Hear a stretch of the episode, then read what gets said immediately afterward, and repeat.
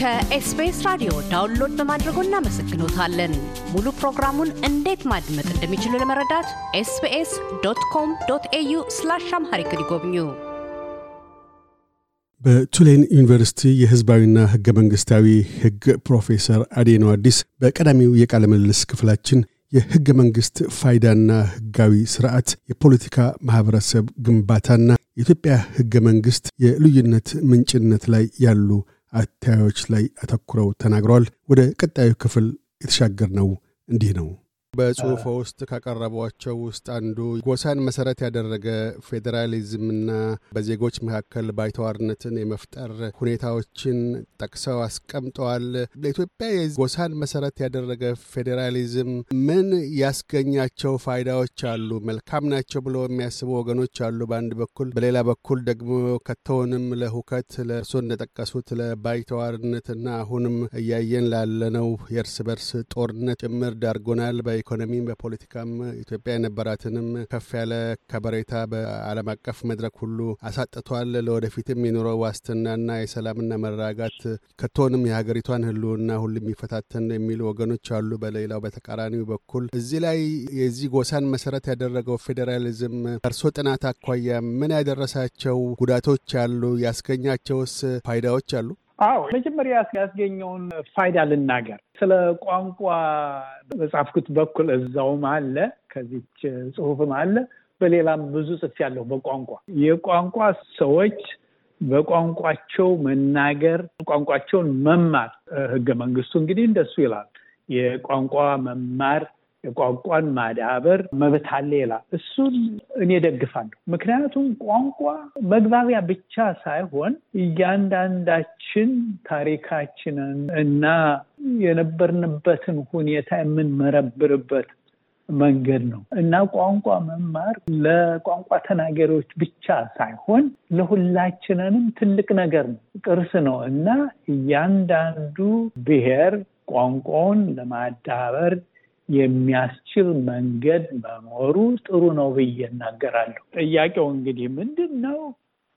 ያንን ቋንቋ ለማዳበር ለመናገር በብሔር የተደራጀ ክልል መኖር አለበት ወይ የሚለው ጥያቄ ይመጣል።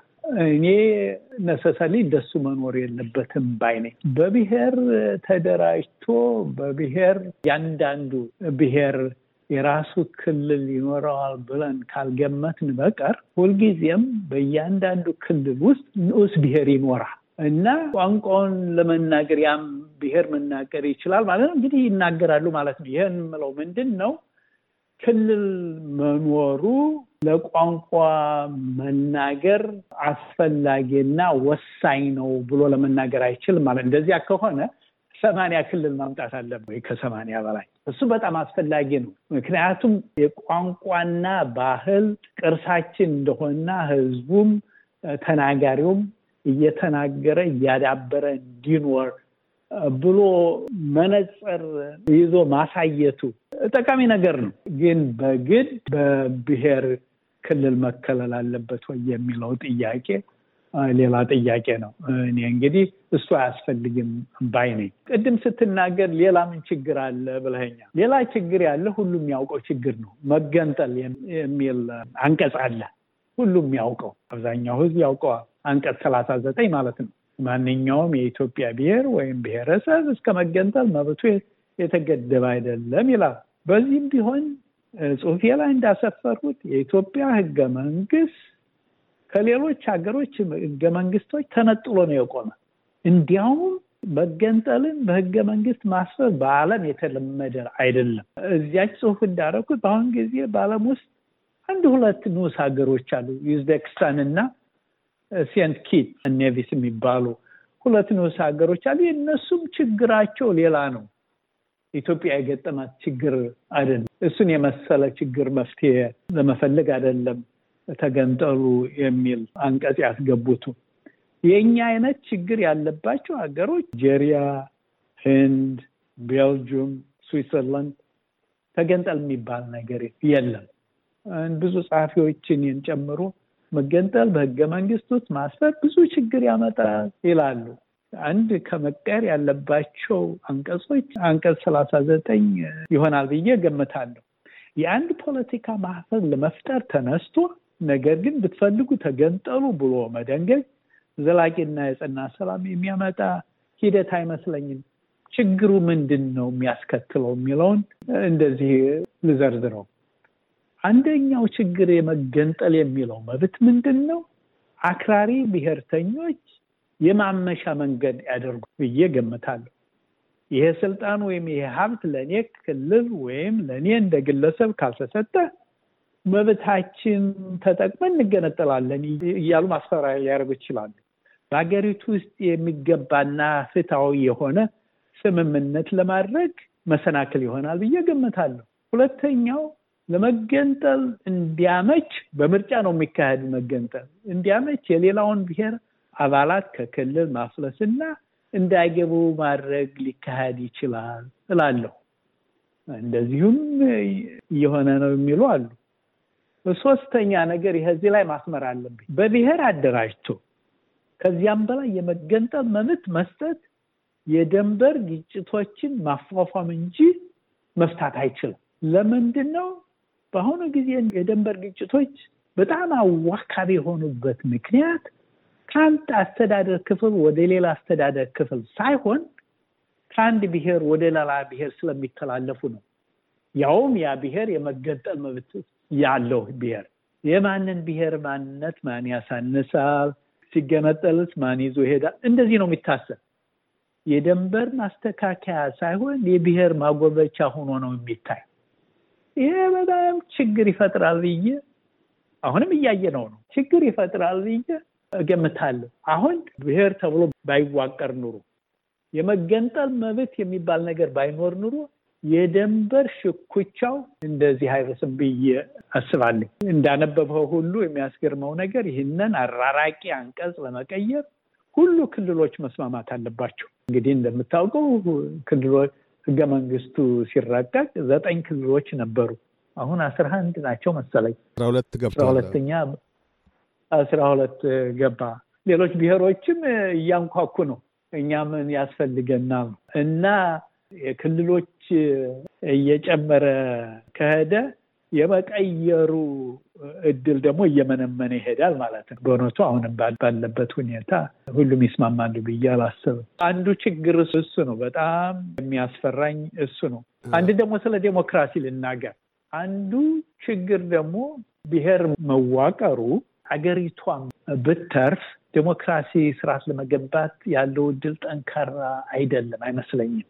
ቀደም ብዬ እንደጠቀሱት ትልቁ የዴሞክራሲ ገጽታ በሀገር ውስጥ የዜጎች እኩልነት መብት ተከብሮ መኖር ነው። አሁን እንደምናየው ችግር አለ፣ ችግርም ይኖራል። መጤ እና ባለቤት ብሔር የሚባል እስካለ ድረስ ችግር ነው የሚሆን።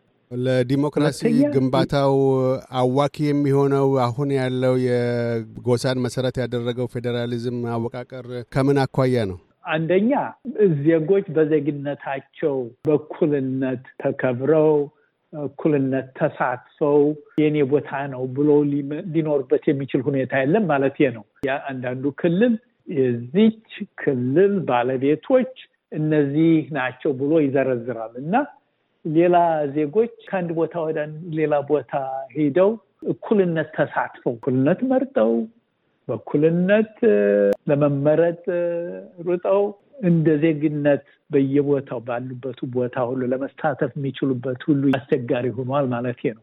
ሁለተኛው ነገር የብሔር ማንነት በፖለቲካው ዘርፍ ብቻ ሳይሆን እየጠነከረ የሄደው በሃይማኖቱም፣ በብዙሃን መገናኛም፣ በሌሎች መሳል ሲቪል ማህበር ተቋማት ይከሰታል። አንዱን የዴሞክራሲን ለማስፈን የሚችል ነገር ምንድን ነው? እነዚህ የተለያዩ ሲቪል ማህበሮች ተባብረው መንግስቱን ሲያጠፋ አጥፍተሃል፣ ሲያለማ አልምተሃል ብለው ተባብረው ሲሰሩ ነው። አሁን ችግሩ ምንድን ነው? በብሔር እየተሰነጣጠቀ ምሳሌ ብዙሃን መገናኛው፣ ሌሎችም ማህበሮች በዘር ተኮር እየተዋቀሩ ይህን የብሔር ስልጣን ከያዘ ያንን መደገፍ አለብኝ እንጂ ይሄ ብሔር የባለስልጣን ይህን አድርጓል ይህን አላረገም ብሎ የማድረግ ችግር አለ ማለት ነው። መሰነጣጠቅ አለ። ስለዚህ ይህ አስተላለፍ የብሔር ማንነትን እያጠበቀው ልዩነትን እያሰፋው የሄደ ይመስለኛል እና የብሔር ፉክክር ለዴሞክራሲ መዳበር አይመችም። አሁን አንድ በጣም የሚያስፈራኝ ነገር ምንድን ነው? አገሪቱ በታላላቅ ብሔር ተኮር ክልሎች ታላቆቹ ሶስት አራት ይሁን በእነሱ እየታመሰች ትኖራለች ብዬ እፈራለሁ። በእነሱ ፉክክር ነው አገሪቱ የምትመራ። ያ ፉክክር አገሪቱን እያመሳት ይኖራል ብዬ እፈራለሁ። ሌላ ነገር ደግሞ የሀገሩ መሪዎች የዘር ልዩነት፣ የብሔር ልዩነት ተኮር ብዙ ጦርነት፣ ብዙ ግጭት ስለሚያመጣ አገሪቱን ለማቆየት እያሉ ስልጣን ወደ መካከላዊ አስተዳደር ይወስዳሉ ብዬ እፈራለሁ።